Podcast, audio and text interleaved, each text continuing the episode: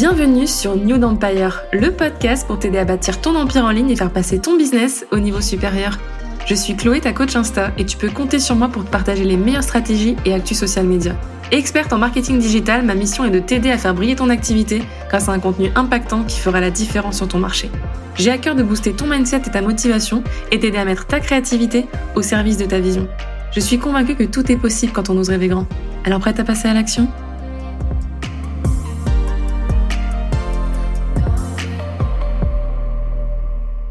Hello et bienvenue sur New Empire. Dans cet épisode, je vais te partager dix erreurs que je vois beaucoup trop souvent sur Insta et qui font vraiment baisser ton engagement et ton impact. On se retrouve aujourd'hui pour la partie deux. N'hésite pas à aller voir la partie un si ce n'est pas déjà fait, où je te donne déjà cinq erreurs à éviter, cinq erreurs qui peuvent être facilement évitées, cinq erreurs qui font vraiment baisser ton engagement et ton impact. Aujourd'hui, je t'en donne cinq autres et n'hésite pas à faire un audit de ton compte, à venir noter si tu en fais actuellement pour pouvoir venir t'améliorer et t'ajuster, parce que c'est ça la bonne nouvelle. Rien n'est gravé dans le marbre et tout peut être amélioré et tout peut euh, évoluer pour atteindre tes objectifs et avoir de meilleurs résultats. J'en profite d'ailleurs pour t'annoncer le lancement de mon offre Insta Reset, qui est un défi sur vingt et un jours pour relancer ton compte Insta, actualiser ton profil, venir te débarrasser aussi du superflu et surtout venir booster ton engagement. L'objectif de ce challenge, c'est vraiment de venir relancer l'intérêt autour de ton contenu, revenir bâtir un climat de confiance avec ton audience et surtout venir décupler tes ventes, parce que tu as refait ce travail de venir réchauffer ton audience silencieuse, de la pousser à être active et engagé. Donc si tu souhaites en savoir plus, le lien est dans les notes de l'épisode. Alors la première erreur, ça va être de ne pas avoir un positionnement suffisamment clair. Et ça, je le vois vraiment dans la biographie. On ne sait pas qui tu es ni qui tu aides. Donc c'est très compliqué d'avoir envie de te suivre et de se dire « Ah bah tiens, c'est la bonne personne pour m'aider dans tel domaine, elle a la solution à ma problématique, elle va m'aider sur tel sujet, et cetera » On ne comprend rien la plupart du temps. Les phrases sont beaucoup trop longues, les mots trop compliqués. Et du coup, c'est pas efficace. Et nous, ce qu'on veut, c'est de l'efficacité. Je veux dire, c'est les trois premières secondes, c'est ce qu'on voit de, en haut de ton profil. Il faut qu'en trois secondes, on ait compris qui tu es et si tu vas pouvoir nous aider et si on est ta cible. Voilà, c'est très très important la bio, on, on la sous-estime beaucoup, mais vouloir mettre dix mille informations, des mots compliqués pour montrer que t'es une experte dans ton domaine, souvent ça va plus te faire perdre du monde qu'en gagner, et il y a que tes collaborateurs ou tes concurrents qui seront en capacité de comprendre, donc c'est un petit peu dommage. Donc voilà, évite les termes trop nichés, trop ciblés. Si tu sais que ta cible, elle ne les connaît pas et elle ne les utilise pas, c'est voilà. Faut que penser que ta bio, elle doit être accessible, elle doit être concise, elle doit être efficace. C'est vraiment le terme, elle doit être efficace. Bim, je lis trois lignes, c'est bon, j'ai compris qui tu es, qui tu aides, et je sais si t'es en capacité, en tout cas ça donne un aperçu de si t'es en capacité ou pas à m'aider ou à m'apporter une solution ou même à me pousser ma réflexion sur ton domaine d'activité si je n'étais pas la cible auparavant. Ça, ça donne envie de s'abonner. Il faut pas oublier ça. Ensuite, on l'a vu dans l'épisode un, bien évidemment, ajouter un appel à l'action parce que sinon, on comprend rien. Mais c'est aussi le cas, cette histoire de positionnement dans vos stories à la une, dans votre branding. Il y a des stories à la une qui sont là depuis cent cinquante ans, que personne ne regarde, qui n'ont aucune pertinence pour ton business, mais que tu gardes. Que tu gardes parce que t'es attaché à des souvenirs, parce que tu gardes, parce que tu dis que peut-être les gens vont venir partir, euh, se perdre dans tes stories à la une. Mais ça, c'est très très rare. Il y a vraiment une minorité de personnes qui le font. Et quand bien même ils le font, souvent, ça apporte très peu de valeur. Pense à vraiment structurer et nettoyer tes stories à la une, c'est hyper important. Est-ce que tes stories à la une, aujourd'hui, elles sont claires? Est-ce qu'il y a les informations pertinentes dedans? Est-ce que quelqu'un qui ne te connaît pas et qui arrive et qui débarque et qui regarde tes stories à la une, il peut comprendre ce que tu fais, qui tu aides? Est-ce qu'il y a un accès à ton freebie? Est-ce qu'il y a un accès à tes offres phares? Est-ce qu'il y a des témoignages de tes clients?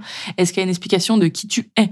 Toutes ces choses-là, là, c'est super important. Est-ce que ton branding, il est cohérent aussi dans ces fameuses stories à la une? Est-ce que c'est ton ancienne charte graphique de, des années deux mille ou est-ce que c'est actualisé? Ça, c'est super important. Et je sais que c'est, c'est une question aussi qui frustre beaucoup de personnes parce que « Ouais, mais moi, je veux garder. Ouais, mais moi, je suis attachée à ces souvenirs-là. » Ouais, mais t'es pas obligé de les rendre publics. T'es pas obligé de les garder là. Ils, ils apportent aucune valeur à personne. Toi, c'est ta valeur sentimentale. Et on revient à ce que je te disais dans l'épisode, enfin, dans la partie un, où il ne s'agit pas de toi, mais de ton audience. Et si c'est des souvenirs auxquels t'es attaché, sache qu'Instagram garde des archives de tes stories et que toi-même, tu peux les garder pour toi et aller les consulter quand t'en as envie. Donc ça, c'est un premier point. Deuxième point, comme je te dis, c'est le branding. Est-ce que t'es Les stories à la une, elles sont claires? Est-ce que les couleurs sont facilement identifiables? Est-ce qu'il y a une identité visuelle qui se dégage de ton profil?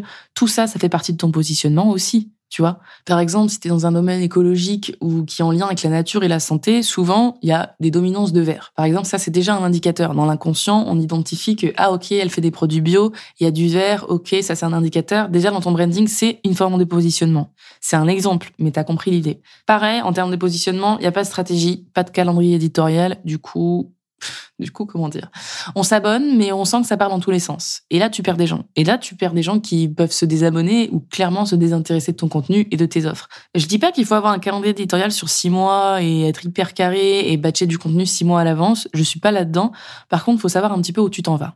Et moi, je te conseille vraiment de commencer avec des choses assez simples et de te dire, bon, bah, lundi, je poste ça, mercredi, je poste ça, vendredi, je poste ça. Au début, c'est une super base. Là, là je parle de, je, je pars de trois posts par semaine, mais tu peux bien évidemment faire plus. Parce qu'en fait, ça te donne une ligne directrice. Et après, tu vas pouvoir jouer avec cette ligne directrice et varier et interchanger le vendredi et le mardi, et cetera. Mais au départ, tu as besoin de savoir quels sont tes piliers de contenu, qu'est-ce que tu as envie de partager, quelles sont vraiment les choses phares de ton contenu qui vont pouvoir aider à transmettre les valeurs de ta marque et à te positionner. D'ailleurs, il y a une marque qui le fait très bien, c'est Netflix sur Insta. Je trouve qu'ils sont très forts, ils arrivent à varier les formats et surtout à parler directement à leur cible parce qu'ils la connaissent très très bien. Je veux dire, tous les codes sont utilisés pour parler aux millennials et à la Gen Z. Tous les codes de la pop culture aussi, des séries qui nous ont marqués, qui ont marqué notre enfance. Ils arrivent aussi à faire comme ça ce système de niche par série où ils savent qui est la cible de telle série et du coup ils arrivent à buzzer dessus et à rebondir dessus, à nous faire des quiz par exemple en story pour savoir quel personnage es-tu de telle série qui est en train de buzzer actuellement. Je pense notamment à Ginny et Georgia, je pense, je pense à tout ça, je pense à Casa de Papel à l'époque.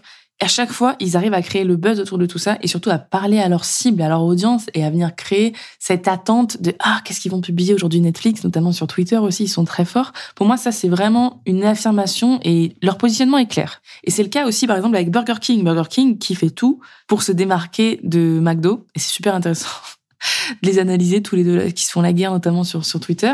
Et c'est là que j'en viens à mon dernier conseil à ce niveau-là euh, en termes de positionnement, c'est de pas copier tout ce qui se fait déjà et d'avoir une identité qui est propre. Parce que plus tu vas essayer de ressembler à ton concurrent, plus tu vas te fondre dans la masse et moins tu as de chance eh bien, de te démarquer et de faire toujours plus de ventes. Et c'est là en fait où c'est un risque que peu de personnes prennent parce que c'est souvent plus facile de venir copier ce qui se fait déjà et de regarder un petit peu ce qui buzz à droite à gauche. Mais le problème, c'est que ce qui va toujours te démarquer, c'est ta personnalité, surtout si tu as une marque personnelle, c'est ton branding, c'est comment tu amènes les choses. Je pense notamment à la marque Shanty Biscuit, qui est une marque de biscuits que Kumba m'a fait connaître. Ils sont d'ailleurs délicieux. Et son positionnement à cette nana, je trouve ça juste incroyable, à quel point elle a créé le buzz autour de biscuits, quoi. Elle a, elle fait des biscuits personnalisés et je trouve que c'est très, très bien pensé. Son contenu, elle prend des risques. Pour le coup, son contenu, elle prend des risques. Ça sort des Des sentiers battus total et ça cartonne. Et ça cartonne parce que, tu vois, Shanty Biscuit, on le garde dans la tête. Et pourquoi on le garde à l'esprit ? Parce qu'elle arrive toujours, je trouve, à surfer sur les tendances actuelles avec ses biscuits. Elle s'amuse des messages de ses biscuits. Elle en fait tout un... Tout un truc en fait hyper sympa où on a envie d'appartenir à la commu Shanty Biscuit et de lui partager nos biscuits en story et de la tailler. Ça nous donne envie en fait de communiquer et d'engager avec elle, avec sa marque. Du coup, je trouve ça super intéressant. N'hésite pas à la regarder. Et c'est des choses que tu dois te poser encore une fois la question de te dire est-ce que là, à l'heure actuelle, est-ce que mon positionnement est suffisamment clair ? Est-ce que ma cible comprend ce que je raconte ? Est-ce qu'elle se sent visée par mon contenu ? C'est super important. Et plus elle se sentira visée, plus tu auras de l'engagement et t'es même pas prête. Et ce truc de vouloir se nicher, c'est un risque. S'affirmer, prendre position, c'est un risque, mais pas du tout. Parce que quand tu vas te nicher, tu vas enfin savoir à qui tu parles et ça va être tellement plus fluide dans ta communication. Tout va aller tout seul. La deuxième erreur, ça va être de ne pas analyser tes statistiques. J'en vois beaucoup trop qui n'analysent jamais leurs statistiques et qui, du coup, se plaignent de ne pas avoir de résultats, qu'ils euh, publient dans le vide et que ce qu'ils font, ça ne fonctionne pas. Mais c'est normal, puisque du coup, tu n'as aucune visibilité sur ce qui a déjà fonctionné et sur ce que tu peux améliorer. Les statistiques, c'est pas là pour te prendre la tête et faire des calculs mathématiques. Hein. Les stats, c'est juste là pour te dire, attends, ça, ça a bien fonctionné, regardons pourquoi. Là, il y a un beau temps d'engagement, là, ok, il y a de, beaucoup d'enregistrements, là, il y a eu beaucoup de, de commentaires, ok, qu'est-ce qu'on peut en faire, pourquoi ? Là, il y a eu beaucoup de vues, mais par contre, très peu de commentaires. Ah d'accord, donc c'est cool, mais ça donnait pas forcément envie d'engager avec moi. D'accord. C'est juste ça, en fait. Et c'est le cas aussi avec tes stories, tu vois. C'est... Très peu de gens analysent leurs stories. Pourtant, moi, je trouve ça super intéressant de venir aller voir quelles stories ont bien fonctionné et pourquoi. En vrai, regarder tes statistiques, ça prend vraiment cinq minutes. Hein. Et il s'agit pas de le faire tous les jours et de se faire des nœuds au cerveau et de faire des calculs mathématiques et, et de croire que... Tu dois passer ta vie à regarder tes statistiques, mais ça doit être quelque chose que tu fais régulièrement. Ça doit faire partie de ta routine parce que les statistiques, c'est très puissant. Ça te donne une vision d'ensemble sur ton travail. Ça t'encourage aussi à poursuivre dans une certaine voie quand tu vois qu'un type de contenu répond à un besoin et qu'il y a beaucoup de demandes à ce niveau-là. Tu peux regarder aussi s'il y a beaucoup d'enregistrements, si ça apporte beaucoup de valeur versus euh, pas vraiment, s'il y a beaucoup de commentaires, si ça donne envie d'engager ou pas. Et du coup, toi, ça te donne une ligne directrice pour savoir vers où poursuivre tes efforts, dans quelle direction aller. Je trouve que c'est tellement dommage de pas regarder ses stats et d'avancer comme ça à l'aveugle avec des œillères en disant vas-y, je vais poster, on verra bien. Mais non, mais non, c'est pas possible ça. Surtout que quand tu regardes tes anciens contenus et que tu vois qu'ils ont bien fonctionné, tu peux venir les recycler, tu peux venir les refaire d'une nouvelle manière. Enfin, c'est te garantir aussi une amélioration des résultats et des, des choses qui sont positives au lieu de te déprimer et te dire que ce que tu fais, ça sert à rien alors que tu regardes même pas tes statistiques, tu regardes même pas ce dont ton audience euh, a besoin, ce qu'elle a envie de consommer.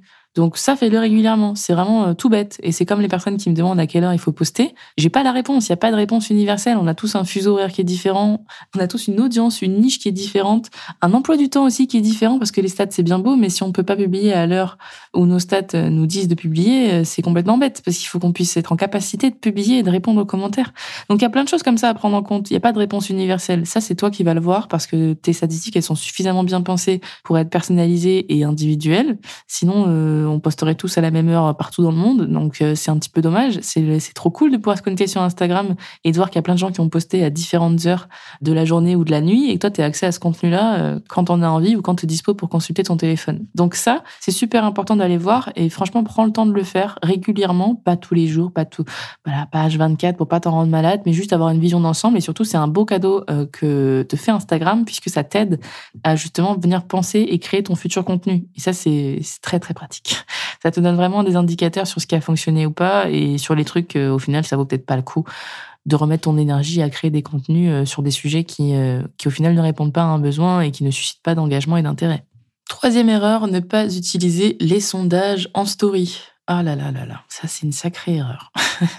Ça c'est une sacrée erreur parce que ça aide tellement l'engagement, surtout qu'Instagram nous recommande fortement de le faire pour montrer que on publie pas des stories juste pour qu'on voit notre vie, on publie des stories pour avoir toujours plus d'interactions et de, d'engagement en fait. Et c'est ça le truc, c'est que le but d'Insta, c'est vraiment qu'on ait des, des liens sociaux, qu'on, qu'on, qu'on tisse des liens, qu'on crée une relation de confiance, qu'on communique ensemble. Donc Insta, il va vraiment le voir. Si toi, tu publies tes stories, mais tu t'en fous littéralement d'avoir des retours, des commentaires ou quoi que ce soit, ou des réactions, et venir susciter des réactions, ça passe aussi par les sondages. Et les sondages, une fois de plus, ça te permet de mieux connaître ton audience, ses besoins, ses problématiques à l'instant T, comment tu peux l'aider, et du coup, comment tu peux être la personne qui a toutes les solutions à ses problèmes. Problème, la personne à suivre, la personne qui lui fait du bien parce que peut-être tu la rassures avec tes conseils, parce que peut-être tu la fais rire avec ton humour, avec ton lifestyle, peut-être que tu l'inspires par ton mode de vie et par tes choix de vie. Donc toutes ces choses-là, il faut les prendre en compte. Et bien évidemment que tu peux communiquer dessus en faisant des sondages. Et quand je parle de sondages, je parle aussi, euh, j'inclus aussi les stickers, hein, les stickers réactions avec l'emoji,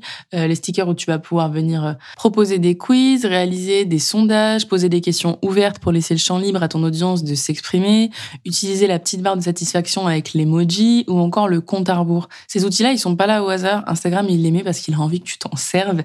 Il met des outils à ta disposition, donc faut pas t'en priver. Je dis pas de faire des sondages H vingt-quatre et dix par jour, mais ça aide vraiment et surtout à montrer qu'à chaque fois, tu te soucies de l'avis de tes abonnés sur ce que tu racontes, sur ce que tu publies. Et souvent, ça va venir provoquer des interactions. Après, tu vas avoir des conversations qui vont démarrer en D M et c'est super. Ça veut dire que ton contenu donne envie d'engager, qui provoque des réactions, des émotions et que, et que c'est cool. Tu vois, et même parfois, tu proposes des, enfin, tu, tu donnes des infos, par exemple, dans ton domaine d'activité et ça marche super bien. Moi, quand je fais la, l'Insta update, j'ai surtout beaucoup de, souvent beaucoup de retours et c'est super sympa de voir qu'il y a des gens qui interagissent, qui sont intéressés, qui ont envie de me répondre. C'est ça. C'est, c'est tout le principe d'un réseau social. Donc, faut pas s'en priver. Et les sondages, c'est vraiment un outil très puissant qui te permet toujours plus de connaître ton audience, ses besoins, te rapprocher d'elle, créer un lien de confiance et bâtir une réelle communauté. Quatrième erreur, ne pas publier au bon format, que ce soit pour les posts, les carousels ou encore les reels. Je vois encore tellement d'erreurs sur les formats. Et ça m'énerve, et ça m'énerve parce que pareil, ça ne vous aide pas à améliorer votre engagement, hein. Si tu continues de publier au format carré, pour moi, tu, tu perds en fait une part de marché, tu perds, tu perds des utilisateurs qui, comme moi, n'aiment plus le format carré parce qu'ils ont des écrans tellement grands que le format carré n'est pas du tout agréable à consommer. Il y a encore trop de personnes qui s'obstinent avec ce format carré. Moi, j'en peux plus. J'en peux plus. Ça fait depuis deux mille dix-neuf que je vous dis d'arrêter le format carré. Faudrait que je te retrouve la I G T V, mais j'en parlais déjà dans une I G T V à l'époque parce qu'il n'y avait pas les reels. Et je parlais de ce fameux format carré, que c'était la mort du format carré. Et à l'époque, je sais pas, je crois que j'avais un iPhone, euh, iPhone six. iPhone six, ouais, un truc comme ça. Et déjà, je disais que c'était la, c'était la mort du, du, du format carré. Pourquoi ? Nos écrans sont de plus en plus grands, notre attention est de plus en plus petite. On a besoin que ça vienne stopper notre regard sur notre écran. Et moins ça prend de place sur l'écran, moins c'est visible, moins ça stoppe en fait notre scrolling, et moins on a envie de consommer ce contenu-là. Alors je dis pas, hein, je suis la première à repartager des citations qui sont en format carré, parce que le fond, le fond de la citation est super et impactant et intéressant, et par contre la forme beaucoup moins.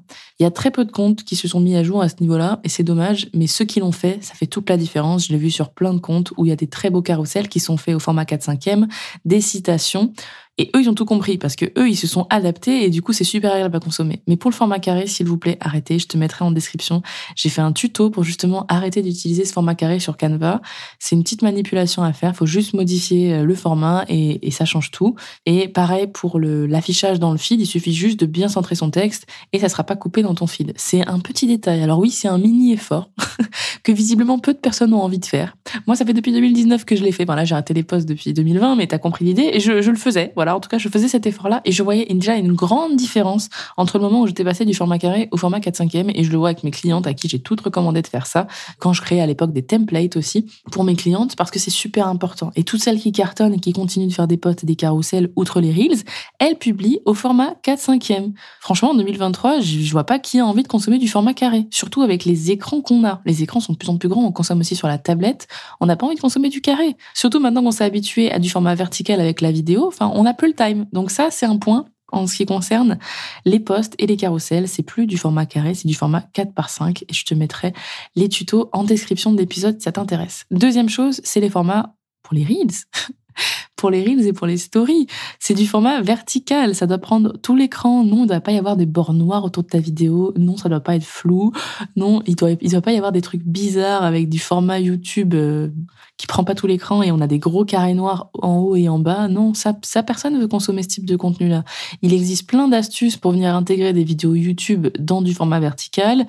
Il existe plein d'astuces pour les garder au format seize neuvième tout en les, les mettant dans un template plutôt sympa où il va y avoir vraiment de la vidéo qui, qui prend la majorité de l'écran. Il existe plein d'astuces comme ça pour rendre le format stylé. Mais non, là, il y a certaines personnes qui, se, qui s'obstinent à faire des formats vraiment dégueux et qui donnent pas envie d'interagir parce que souvent le fond, il est super, mais c'est la forme qui donne pas envie. Et Instagram, je le rappelle, c'est une plateforme qui est visuelle. On a envie d'être captivé, on a envie d'être inspiré, on a envie que ce soit joli à regarder. De, de base, c'est la plateforme de l'esthétisme par excellence, même si c'est en train un petit peu d'évoluer. C'est quand même resté dans l'A D N de la marque. Donc, faut faire attention à ça. Donc, ces formats-là, s'il te plaît, encore une fois, audite ton profil, audite ton contenu et regarde les erreurs que tu fais et viens, s'il te plaît, venir actualiser ce format carré. J'en peux plus de ce format carré. Et outre le format carré, c'est aussi bien choisir la typo pour que ce soit lisible, parce que ça aussi, c'est une question de format dans le sens où tu fais du format carré, t'écris tout petit, personne n'a envie de lire ce que t'as écrit, pourtant c'est super intéressant. Donc ça, fais bien attention. Et enfin, la cinquième et dernière erreur, bon du coup c'est la dixième erreur euh, si tu combines les deux épisodes, mais t'auras compris, j'ai divisé en deux. La dernière erreur, ça va être de sous-estimer la puissance de ton contenu gratuit. C'est trop trop sous-estimé, c'est vraiment une erreur monumentale que de penser que parce que c'est ton contenu gratuit, ça n'a pas d'impact, ça ne change pas la vie des gens, ça n'apporte pas de valeur, ça ne sert à rien, tu dois le prendre par-dessus la jambe, mais de toute façon, euh, ton contenu payant est bien mieux, donc euh, ceux qui sont intéressés, ils ont qu'à acheter. C'est une erreur monumentale. Il y a Brock Johnson, un, un créateur, un coach Insta que j'aime beaucoup, qui est américain et qui a dit euh, récemment dans une de ses publications qu'il fallait que ton contenu gratuit, le secret en fait, c'était que ton contenu gratuit soit meilleur que le contenu payant de tes concurrents. Et je trouve qu'il a soulevé un point très, très important et véridique, puisque si ton contenu gratuit change déjà la vie des gens, a réellement un impact et qu'il est qualitatif, forcément, ça donne envie d'aller acheter ton contenu payant. Versus, si tu prends ton contenu gratuit pas au sérieux et que tu t'en fous un peu, ben, ça donnera une image que tu fais pareil sur ton contenu payant. Et du coup, tu auras beaucoup moins cet esprit communautaire, tu auras beaucoup moins enfin voilà, ce, cette relation de confiance et surtout cette envie de te soutenir. Parce que oui, le soutien n'est pas que financier, c'est pas seulement un échange monétaire. Soutenir, c'est aussi repartager le contenu de la personne, c'est aussi la soutenir tous les jours et lui dire à quel point on apprécie son contenu, regarder ses stories, répondre à ses sondages, répondre à ses questions, commenter sous ses posts, la repartager, euh, la recommander autour de soi aussi, la féliciter quand on aime ce qu'elle fait, lui apporter des suggestions sur des choses qu'elle pourrait créer, qu'elle pourrait faire, ce qu'elle pourrait améliorer. Tout ça, c'est de l'or en barre et ça, ça n'a vraiment pas de prix parce qu'une communauté, c'est très dur à bâtir, ça prend du temps de bâtir cette relation de confiance et une fois que tu l'as, Mais c'est, c'est, c'est tellement précieux et c'est pour ça qu'on voit de gros créateurs qui peuvent emmener euh, leur audience partout et leur audience leur fera confiance. On, on c'est le cas avec Léna Situation. Hein. À chaque fois qu'elle sort un projet, les gens sont là parce qu'ils lui font totalement confiance et qu'elle a fait tout ce travail de bâtir un lien mais tellement, tellement solide avec sa communauté que c'est très dur de venir s'immiscer ou de venir critiquer Léna. Par exemple, Léna, si tu la critiques sur Twitter, tu te fais, tu te fais, c'est, c'est pas possible. Même dans les commentaires sur TikTok, euh, Léna, elle est, elle est quasiment intouchable pour sa communauté parce qu'elle a créé tellement, en fait, c'est, c'est du love, hein, c'est une barrière de love, on va dire, autour d'elle que les gens la suivent n'importe où et peu importe ses projets. Quand elle a sorti l'hôtel Mafouf, et cetera. Enfin, c'est juste ouf tout ce qu'elle fait comme projet. Et je suis la première à me dire mais c'est incroyable à quel point son audience la suit dans tous les projets qu'elle sort. C'était pareil pour son livre, pour son podcast. Il y a une envie de la soutenir. Tu vois, parce qu'écouter un podcast, ça coûte rien. Par exemple, typiquement, toi actuellement qui écoutes ce podcast, t'es en train de me soutenir, en fait. T'es en train de donner de la visibilité à mon podcast, t'es peut-être en train d'augmenter les stats de mon podcast, j'en sais rien, je connais encore pas tout en statistique de podcast, mais t'as compris l'idée. Donc ça, ne sous-estime pas le pouvoir de ton, de ton contenu gratuit et surtout ne te dis pas que ça sert à rien, que tu postes dans le vide, que ça aide personne, parce que c'est pas le cas. Et moi, ça, tout ça, je, je vous remercie parce que je ne le saurais pas euh, si vous me le disiez pas. Je le sais tous les jours parce que je reçois des messages, des remerciements et je suis souvent surprise de voir que on a retenu ce que j'ai dit dans tel podcast, telle, telle story, tel post, il y a telle année de tel machin et qu'on me dit que ça a pu aider, que le bouquin que j'ai partagé, ça a pu inspirer et puis ça a pu changer la vie, puis ça a pu planter une graine pour atteindre euh, ses objectifs et du coup peut-être changer sa vie ou son mindset ou son lifestyle ou sa manière de penser sur un truc ou s'autoriser à changer d'avis aussi.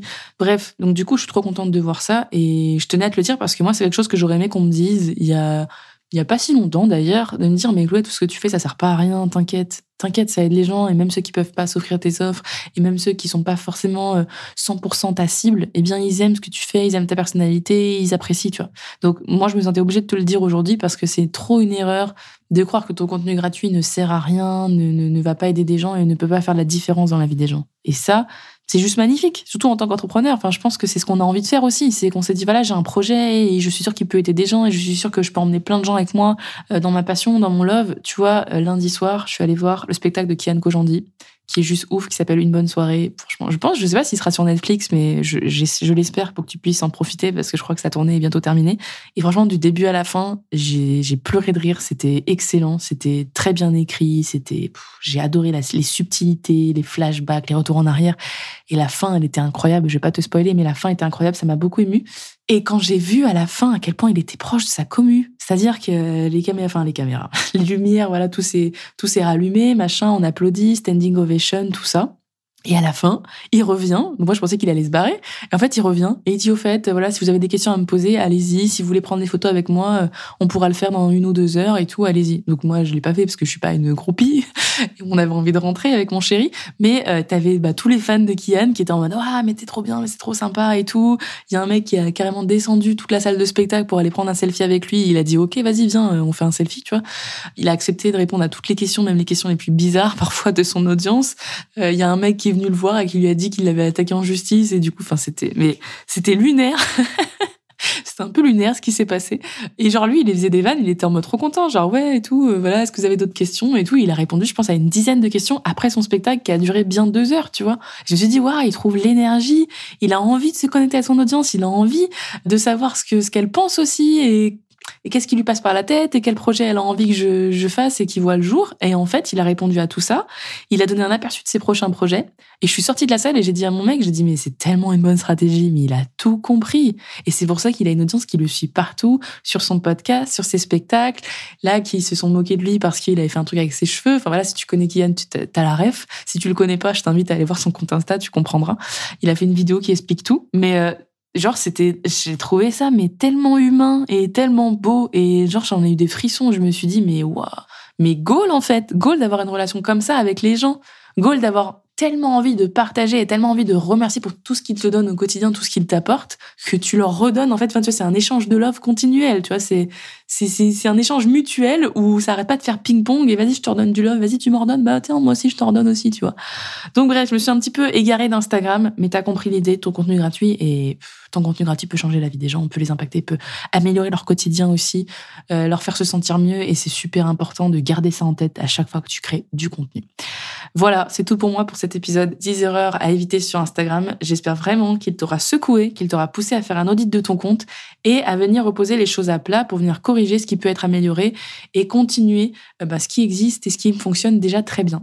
Et si tu as besoin d'un petit coup de pouce pour venir rebooster ton engagement, je te rappelle que j'ai ma toute nouvelle offre Insta Reset qui est un défi sur vingt et un jours pour relancer ton compte Insta, actualiser ton profil, te débarrasser du superflu et venir booster drastiquement ton engagement. L'objectif, c'est vraiment de venir relancer, ressusciter l'intérêt autour de ton contenu, de ta marque, de ton profil et venir bien évidemment par conséquent décupler tes ventes parce que tu auras refait ce travail de réveiller ton audience, d'aller la chercher et de rebâtir ce lien de confiance que peut-être tu as un petit peu perdu ou euh, petite baisse de visibilité parce que tu n'étais pas présente pendant les vacances, et cetera, et cetera. Et donc, du coup, ça, c'est vraiment pour relancer la machine parce que non, la machine n'est pas cassée, non, ton contenu n'est pas nul. Il y a juste des petites actions qu'on peut mettre en place pour atteindre tes résultats. Donc, si tu souhaites en savoir plus, bien évidemment, le lien est dans les notes de l'épisode. C'est un format qui est très simple avec vingt et une vidéos, une vidéo à regarder par jour avec un tablet Notion pour suivre ta progression. Je l'ai vraiment pensé de manière très simple et c'est un challenge que j'ai moi-même fait pour relancer mon compte ces dernières semaines. Donc, je sais que ça fonctionne et c'est pour ça que je te le propose. J'espère en tout cas que cet épisode en deux parties t'aura plu et n'hésite pas à venir suivre le compte Insta New Empire Podcast pour ben, voir un petit peu l'actu du podcast et surtout me partager toutes les idées de contenu, les épisodes que t'aimerais que je fasse à l'avenir. Je me ferai un plaisir de te lire. À très vite dans un nouvel épisode. Merci d'avoir écouté cet épisode. Si tu as apprécié, n'hésite pas à le partager autour de toi, à t'abonner et à laisser un avis sur ta plateforme d'écoute préférée. Je me ferai un plaisir de te lire.